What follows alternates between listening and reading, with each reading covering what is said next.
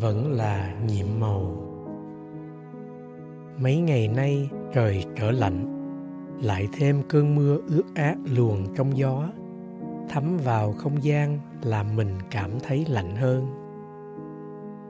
Tối qua trời có gió lớn. Tôi nghe tiếng lá ào ạt nổi lên từng đợt ngoài sân. Gió lùa ập mạnh vào khung cửa sổ sáng sớm bước ra ngoài, sân nhà đêm trước phủ đầy lá, giờ sạch không.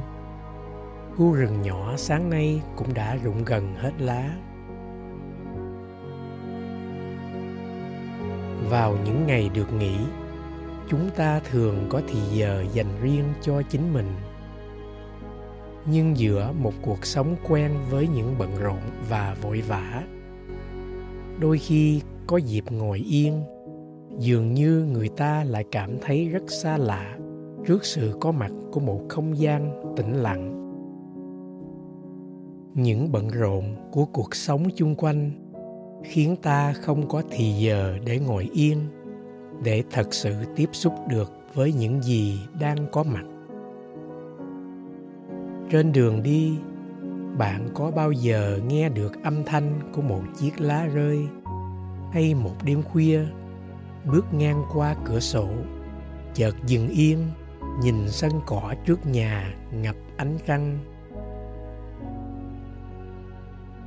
Thật ra, trong cuộc sống ngày nay, chúng ta ít khi có cơ hội để sống với thinh lặng.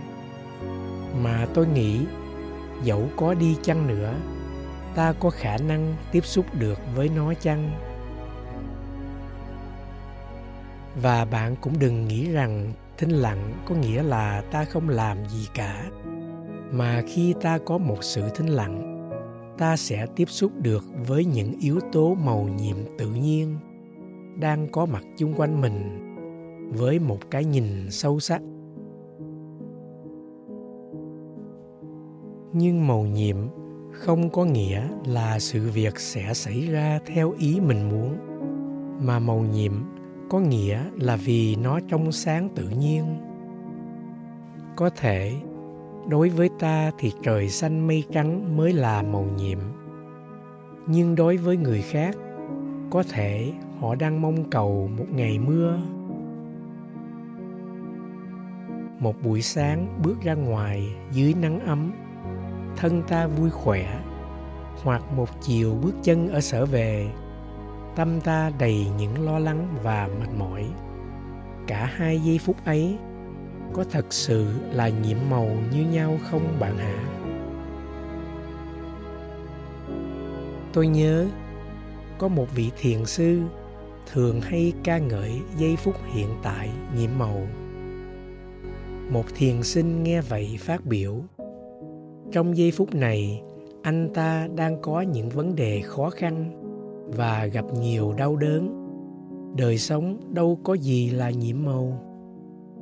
Vị thiền sư đáp, tuy cuộc sống có những lúc khó khăn, không dễ chịu, nhưng nó vẫn là nhiệm màu.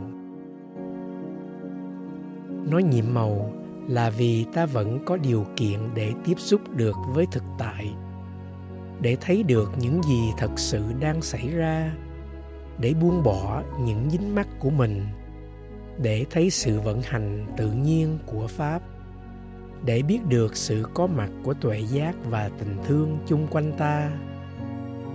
Mà tất cả những điều ấy chỉ có thể xảy ra trong giây phút này.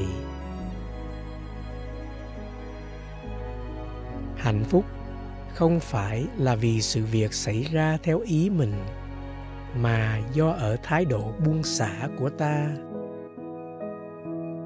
Trong một khóa tu, tôi được học một bài kệ ngắn về hạnh phúc, và tôi vẫn thường thầm ghi nhớ nó vào mỗi buổi sáng, trưa, chiều, tối.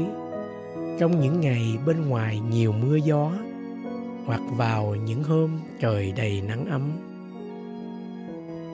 mong cho tôi không có sự thù nghịch nào. Mong cho tâm tôi được an vui và hạnh phúc. Mong cho thân tôi được an ổn và nhẹ nhàng. Mong cho tôi được thảnh thơi.